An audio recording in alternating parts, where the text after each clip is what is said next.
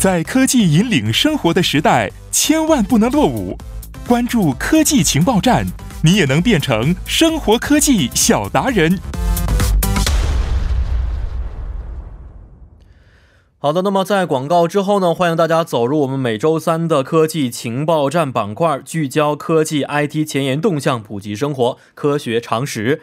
那今天我们请到的嘉宾呢，是来自首尔大学基础科学研究院的博士后研究员傅敏杰老师。老师好。你好，主持人。哎，老师好啊，咱们也是一周时间是吧？上周也来到我们节目当中，讲述了关于。也是跟这个疫情有关的一些话题啊，对，是的啊。那刚才我们在开头的方向，开头的时候简单说了一下，今天呢聊的可能是跟病毒和人类有关的一些话题，是不是？是的。所以您现在研究的方向也是跟这有关的，是吧？对对，我就是研究病原菌跟宿主的共进化的关系。是是是啊，我记得非常的这个清楚啊。上周我们就再去探讨说这个中间宿主的一些问题，是不是？对。那目前呢，新冠病毒啊是在全球呈现一个蔓延趋势啊。刚才我看了新闻说，韩国是在大约这个二十天时间之五天时间之内激增激增了二十倍啊！意大利现在也是关闭了十一个城镇，是不是？所以看得起来，这个情况确实是嗯，向着全球发展的一个态势当中啊。那像这种病毒引起世界范围内的疾病疫情，是直到二十一世纪才有的，还是说人类其实在生活历史当中已经会出现过的？对，这个其实不是二十一世纪的专有名词，在。哦，早在十八世纪的时候，像天花病毒这个，现在虽然已经不存在了。这个病毒。对对对。哦，这个在十八世纪的时候，每一年在欧洲会引起大约四十万人的呃死亡。十八世纪每一年都会吗？对，每一年都会引起四十万人的死亡。对。哦，这个是有历史可记载可查的一个数据。是。哦，看来并不是我们现代人类要面临的一个恐慌情绪了。对对对。所以啊，老师刚才也说过，在十八世纪的时候有一些记载，其他的一些时间段也会出现这样类似的一些情况吗？是的，在。二十世纪的时候，呃，据记载，大呃天花病毒大约引起了三亿人的死亡。嗯，但是值得庆幸的是，在一呃，因为我们医疗的发展，然后随着疫苗的普及，在一九八零年的时候，世界卫生组织宣布，我们已经把这个天花病毒给消除了。是，嗯，这么看来，其实并不是人类去产生的病毒，而是病毒可能要比人类的历史还要早，是吧？对对对，比人类的发展历史还要古老吗？是，据有专家。推断可能生命起源于病毒，这个是也是有可能的。推测是生命是起源于病毒的，这是有可能的。哦，那这么听起来，我觉得让我有有一些起这个鸡皮疙瘩的感觉。也就是说，我们人类的生命可能是起源于病毒，那病毒同时它也是具备生命的意思吗？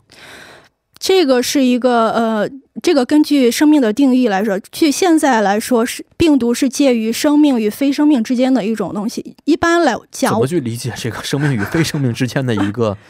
怎么说也不能说生命体是不是？怎么去界定这个物质呢？对，像我们一般说有生命的，就像呃，我们肉眼可见的植物，还有我们人类动物，因为这些我们可以肉眼可见生长、发育，然后繁殖之类的。嗯，然后在显微镜下也可以看到细胞的活动。嗯，但是就病毒来说呢，它是一，它其实就是。生物大分子，它也没有细胞。然后它如果它只有在有宿主的情况下，才会借助宿主的一些营养物质，然后进行繁殖。哦，它也是可以繁殖的。对对，它是它也不能说它是完全有生命的，只能是借助宿主的提供的一些营养来进行生命的延长，是不是？是的，是的。那它平时在空气当中没有宿主情况之下，他们是就是死亡状态吗？还是说？怎么说休眠吗？还是说睡觉状态？我不知道他们的状态到底什么样子。嗯，也可以，也有的也可以说是这要取，可以说是休眠，但是，嗯，这要取决于温度。就像现在的这个病毒，它的活性是取决于它的遗传物质。就比如说，如果温度很高的话，它的，比如说，如果这个呃病毒是 DNA 的，但 DNA 在。它不具，它不会那么稳定性，呃，稳定性不会很高。呃，就如果温度很高的话，再经过可能嗯二十四小时什么，就会失去活性。这样的话，它就不再具备去感染力。哦，它就没有感染的一些能力了。对，所以它病毒在没有宿主的状态下，可能会具有感染力，也可能没有，也可已经失活了。哦，可能要根据当时的一些情况、温度、场所来去决定病毒的这个活性到底什么样的啊。老师，我再问一个题外话，这病毒和细菌完全是两回事儿，是不是？完全是两回事儿。对，我在这个看了一下，疫情在刚刚爆发的时候，很多朋友啊是在家里囤积了很多一些消灭细菌的一些东西，包括吃药都是说抗菌药，说可以杀死这个病毒。后面有一些人也是进行了一些反驳，说完全不是一样的药品，是完全没有作用的。老师从专业看来，这两个完全是完全不是一样的这个物物质，是不是？完全不一样，就是细菌它属于微生物，所以它它是有它是有它是生物哦，嗯，但是病毒呢？是介于生命和非生命之间的这么一个物质，是不是？在现代科学看来，对这么一个情况啊。呃，老师刚才也说到，人类历史当中啊，有很多是因为病毒引起的人类性的疫情会出现，就像我们我妈妈说，这次就是古代人所说的瘟疫一样的感觉啊。对对，您怎么看待这样的一些说法呢？这个确实，这就是瘟疫，这种这种。有呃，或者是病毒，或者嗯，无论是病毒引起的，还是细菌或者其他病原菌引起的这些瘟疫，都是存在了很久很久、很几千年的历史。从一开始，就像刚才提到的天花病毒，在其实最早有记载是，呃，说在公元前三世纪，大约两千三百年前的古埃及。有发现，就是考古人员他们在木乃伊的身上发现了天花病毒的呃感染痕迹，然后在咱们中国。四世纪的时候也有相关的记载，大约是嗯天花病毒的一些呃感染例子，然后也有呃在印度也有。也有出也发现过类似的一些情况。对对，是我记得中国古代清朝也位皇帝也是因为天花病毒而死掉的，是吧？是什么野史记载的？是野史 记载，但正史可能没有去记载。但是野史当中看很多影视剧啊，包括一些民间的一些呃传奇传志小说当中，可能会有类似的一些记载。也就是说，病天花病毒其实被人类消灭掉，其实还是很短的时期，是吧？大约是在什么时候彻底消灭掉天花的呢？从就是记载十八世纪的时候记载很多，到真正消灭大约两百年，两百年时间，嗯，时间。如果但是如果说它从最开始，如果真的是两千多年前开始的话，那就更长时间。所以这个病毒并不是人类去创造的，其实本身就是有的，只是通过有一些途径和渠道传染到人身上，是吧？对对。哦，是这样的情况。所以经过这么长时间才把这个病毒去消消灭掉啊。嗯嗯。那老师现在有没有一些这个个研究去统计说，这个天花病毒它原来的宿主到底是谁？它如何最后传到中人的身上的呢？这个呃还没有。确切的定论，但是根据呃现在的一些呃现在生物分子生物学的手法呃手段，发现它可能是追可以追溯到一万多年前以前，至少可以跟一个呃跟一种鼠类身上发现的病毒有些类似，就是说有可能是从鼠类身上啊传过来的，然后在。马身上也有发现类似的病毒，跟天花病毒比较相似。嗯嗯嗯嗯。但是马的马身上的病毒不会感染人啊，马身上是不会感染人的，但是鼠是可以的。鼠也不确定，因为。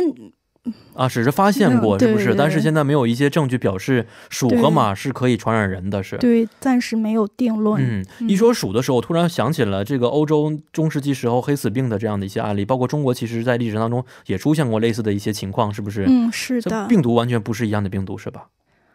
黑死病好像是细菌吧？啊，是细菌引起的啊，还不是病毒引起的。嗯，是这样的一个情况啊。那刚才我们也提到说，呃，现在的科学依据可能会研究到鼠和马身上有类似天花的一些病毒存在。那最后天花病毒是怎么样去传到人的身上的呢？有这样的一些研究吗？哦，好，嗯，怎么传到人的身上的？对，是怎么进行传播的呢？嗯。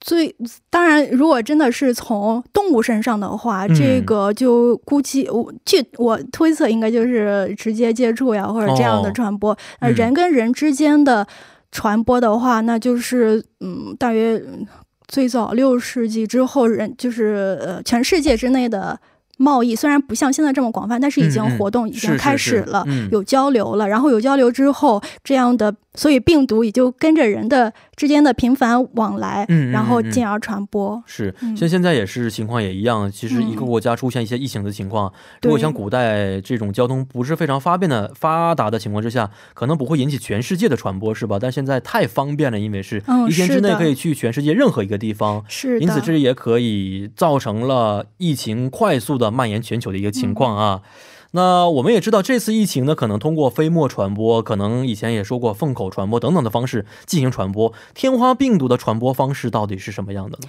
也是跟这个类似的，就直接接触，还有一块一呃，就聚在一起说话，然后这样都是通过说话的方式，嗯，就可以传播。嗯，还有直接接触也直接接触也会传播。这个直接接触说握手也算在其中的一种吗？啊，也算是。嗯，假如对方有疾病，我握手之后，然后我手上带有病毒了，嗯，然后我去怎么吃东西进入身体之内就可以被传播吗？对，不小心摸了一下鼻子，这样也会。不小心摸鼻子也可能会。对呀。哦，所以它的传播方式其实并不是非常的复杂，其实很容易就被传染到，是吧？嗯，那我们再来说一下这个病毒的情况啊。我们都是希望这种有不断出现新的技术可以攻克我们所了解的一些病毒。您觉得要通过多长时间才可以彻底的消灭我们现在所有的一些病毒，或者说我们已发现的一些病毒呢？彻底消这嗯，这个要根据科研的力度，嗯，但是肯定不会像天花病毒那样经历至少几百年的时间才会去攻克一个病毒，因为毕竟是医疗也发达了，科研技术也发达了，嗯，所以应该这个时间像以前那么长，对对，好像这个。呃，新冠状病毒的疫苗研发出来，只是要通过一些临床实验。对，是是。前几天我也关注了这个新闻，说天津的某一所大学啊，已经把这个疫苗研究出来了，但是呢，并没有进行临床的一些实验，就要通过动物，最后是人有效果才可以推向市场，是不是？是的。哦，看来这个速度其实还是很快的。对对对，因为毕竟现在研究一个病毒，就是病毒长什么样子，就是就很快就能知道它长什么样，然后就可以去。去靶向这个病毒，然后去制造一些疫苗，但是就是呃，至于去临床实验、动物实验、人体实验这些，还有一些市场的这些是需要很长时间的。哦，您指的很长时间是多长时间呢？因为我们现在实在是等不了那么长时间了，包括中国、韩国、包括日本其他国家都是在等待着这个疫苗疫苗可以快速的出现来去解决这次的疫情。按照您专业的角度来看的话，普通一个疫苗研发的话，这个很长时间大约指的是多长？长时间呢？嗯，虽然我不是研究病毒，我不是研究病毒这么专业的，也不是研究疫苗，但是我觉得应该至少是几个月的时间吧。几个月时间，对，这个也是要按照不同病毒的特征来去决定的，是吧？对，因为我们知道现在很多其他的一些病毒还没有完全研究出来疫苗，研究了几十年了，已经是不是？疫苗，比如艾滋病也是。病毒引起的，对对对，但现在还没有完全的一个最后的药物可以去治疗。是的，是，所以，呃，每个病毒的情况还不太不太一样。对，每个病毒一样。SARS 也还没有研究出来。SARS 也没有，那最后 SARS 是怎么消失的呢？SARS，下 SARS 应该也不算是消失，只不过是大家意识提高了，然后当时的一些都灭呃灭菌什么的。嗯嗯，它就自然消失了。但并不是因为疫苗的原因彻底被消灭掉的，对，应该，也就是说，老师您的意思，可能 SARS 也会卷土重来，是吧？如果有一天有一个适合的机会的话，卷土重来，像曾经那一，就是如果说二零零三年的那个 SARS 病毒，嗯嗯，那我觉得，呃，如果是同一个病毒，我觉得有一点。困难，因为就但是像现在这个新冠状病毒，它也是它是冠状病毒嘛，是是，跟 SARS 病毒呃亲缘关系很像，那也说不定是 SARS 也嗯进化了，对对，说不定以后。可能它的名字不叫 SARS，叫别的，叫别的。因为现在我们也说这个新冠状，因为是新的原因，是第七种的冠状病毒，对啊引起的这个疾病是吧？是的。既然有第七种的话，可能会有第八种、第九种，它们会不断的进化，然后会出现新的一些疾病，是不是？是的。所以我们人类有的时候在研究科学的时候，总是跟在他们病毒的后面去进行研究，是吧？因为因为像病毒，还有像呃微生物、细细菌、真菌这些，他们的呃。它它们的遗传物质的进化速度是，它们的突变速度是比我们要快的，哦，所以它们。嗯，对他们可能要速度快一些。是，哎，老师，您说这个啊，病毒他们也会进行突变，可能会进行变异，最后变成新的一种病毒。他们能够产生突变和变异的原因和条件是什么样的呢？就是说，有一天他们有一个就突然变了吗？也会有一些诱因去导致的吧？这是一个非常好的问题。我们嗯，首先呢，就像我们人体，我们就像呃，我们是 DNA，嗯，呃，遗传物质是是是，它在它是。它的突变有很多决定因素，它可以就是随机突变，有一个叫随机突变，就没有没有任何方向的，就是随机。然后还有就是像遇到一些嗯，就是辐射或者外界的环境因素，它也会影响这个突变。嗯嗯嗯。然后还有就是呃，比如说像遇到了一些疾病，像呃。比如说病毒呀，或者是别的别的呃病原体，然后我们也会为了适应这些病原体，然后去嗯。进化一些，因为毕竟，嗯，如果现在我们医疗技术好，但是像过去的话，像过去几千年的时候，就一些人抵抗不了，或者一些呃动物吧，动物也会有很多疾病，动物它抵抗不了，然后就挂就去世就死掉了，然后留下的是一些呃抵抗力比较好的，哦，然后它的遗传物质也是比较好，产生这种抵抗力，对对，然后它一个自然选择的这个之后的结果，自然选择的结果，哦，是啊，原来是这样的，所以病毒也是在不断变化。对，人类的抵抗力也是在不断的变化的，共进化，共进化。嗯，还有一个我也听说过啊，病毒如果是直接一代的被传染的话，它的毒性是非常强的，对人体也是会产生一些致命性的伤害。但是二代、三代再去进行传播的话，可能会毒性就降低很多啊。真实情况也会像网上说的这样吗？这嗯，这个之前对于毒性的研究，嗯，有这个有这么一个倾向，就是说毒性有可能会变低，因为就像您刚才说，它病毒也要呃去想，嗯，如果都杀死了宿主，然后它没办法再去扩增，也对它不好。他们是不是是有智慧的？他们也知道不能把人类全部都杀死，所以他们也毒性总是稳定在一个限度之内，所以它也是在不断的变化，适应人体的。对，嗯嗯，但是呢，据这几年的研究，就是据我，因为我也是做，我虽然做的不是病毒，是做的是青蛙类的，呃，青蛙类的真菌疾病，然后它，我发现它根本它不是变得更弱了，就更不是变得更弱，嗯嗯，古老的菌株反而毒性有点更强了，然后从兔子身上。就是可以侵感染兔子，可以感染兔子的病毒，嗯，也经过很多年，就是有研究学者在在呃在监测，对监测它的毒性，它并没有降低，反刚开始的时候可能会有一些降低，但是后来又升上去了。哦，然后同时这个呃宿主的抵抗力也增强了。然后对于对于毒性的这个概念的话，也是其实是有争议的，因为如如果即使是同就一个菌株，嗯，不同的。面对不同的呃物种，或者是同一个物种不同的个体，然后然后这个不同的个体它有不同的反应，然后有的活着，有的死了。那你说这个呃也是毒性的到底它的定义是什么样的？它的限度是什么样的？没有办法去定义它，是吧？对对对。所以刚才我们在这个二十八分的生活信息时候也说过，这次的。呃，疫情虽然很严重，但是呢，现在呃，最后死亡的病例都是一些年纪大的或者有一些基础病例的患者群体，是不是？是的。也希望大家可以多多运动，增强一些自身的免疫力，来抵抗住病毒，是吧？是。也是跟个体的环条件有关系的。对对，跟个体的免疫力有很大的关系。嗯嗯嗯嗯。是啊，原来这样的。刚才我们也简单说过，这个天花病毒啊，这个天花病毒并不是二十一世纪才出现的，历史当中已经会出现很多次，只不过是通过人类现有的一些。先进的科学技术来消灭了天花病毒啊，那呃，这个总觉得这个病毒所带来影响啊，可能会对人类是越来越深的。您觉得未来人类对于病毒如何去看待呢？会不会对人类也产生更加深刻的一些影响情况？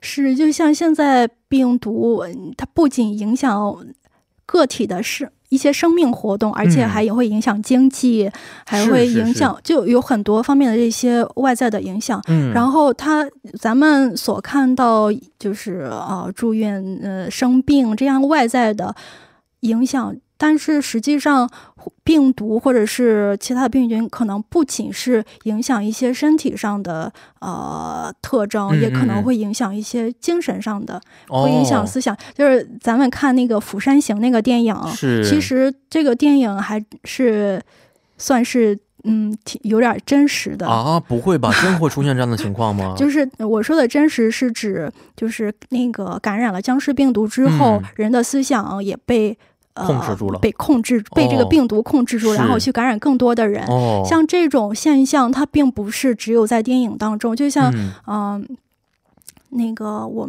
就是狂犬病毒，嗯嗯狂犬病毒虽然嗯、狂犬病毒其实没有很严重，但是因为、因为被控制住了嘛，嗯但是它这个狂犬病毒感染狗之后，狗嗯。会变得很、呃，它这个行为会变得会狂躁，是是是，然后去想去咬更多的狗。哦，故意然后想故意传播的感觉，对对对，哦。然后人感染人之后，人的行为也会变得有一些异常。是是是，。对，然后去可能会有呃，也是病毒想让自己传播的更广泛的一个原因，是吧？对对来控制住宿主之后，让它行为产生一些变化，对，然后使病毒传播的更加的广泛。对对，哦这是一个嗯，这是这种病原菌它的很、很很厉害的一个进化嗯是机。我觉得挺挺可怕的这件事情，嗯好像我刚才说过，他们是有智慧一样，去控制着宿主，去按照他们所要求的、他们希望的方向去发展。但是这个发展还是有一定限度的，就是说不能把人类全部都消灭掉，是不是？那那不会，他们也会会消。他们也会自行消失掉的，像这个 SARS 一样，是不是？是的就夏天之后，突然有一次，我觉得就消失了这个病毒，但是最后老师您说过，也不是因为疫苗研制成功把它消灭掉的。嗯是对，是，那现在韩国的情况也是变得越来越复杂和严重了，也希望通过我们医学科学家的各种努力吧，是不是可以使得这个疫苗早日出现，来缓解这次的疫情情况啊？好，非常感谢我们的傅老师的参与，咱们下次节目再见。谢谢，再见。嗯。好，再见。嗯好的，那么送走我们的傅老师之后呢，为您说一下关于新冠疫苗的一些预防的情况啊。那目前呢，新冠疫苗预警已经是上调到了最高的级别，严重级别了。根据国民预防守则修订版的规定，有疑似症状者尽量避免外出，并且接受居家观察。孕妇、六十五岁以上高龄者、有慢性疾病者，最好不要去聚众人聚集的地方。访问医疗机构或外出时，请务必佩戴口罩。那也请您可以做好个人的卫生工作，具体也包括用肥皂和流动的水洗手三十秒以上，手心、手背、手腕、手指甲等处都要洗到。咳嗽时候，请用袖子捂住口鼻；外出时，请佩戴口罩。那么前往医疗机构时，请务必向医务人员报告您的旅行史。如有发烧、咳嗽等疑似症状，请拨打疾病管理本部电话幺三三九进行咨询。那么外籍人士在拨打电话时候呢，可以按照提示四号键与观光公社咨询中心进行三方同时通话同时可以提供二十四小时的韩中日英四种语言的服务啊同时也还望您在就于过程当中可以向医疗人员告知旅行和移动的路线。那好的以上就是我们今天的全部内容节目最后代表作家尹月和董爱莹以及制作人刘赞恩感谢您的收听。最后呢把这首是来自 quaktino 演唱的 kellygunnum 唱给大家明晚八点幺零幺三信息港继续邀您一同起航。 꾸는 꿈처럼 너는 내게 다가왔다. 상상도 못한 선물을 받은 것처럼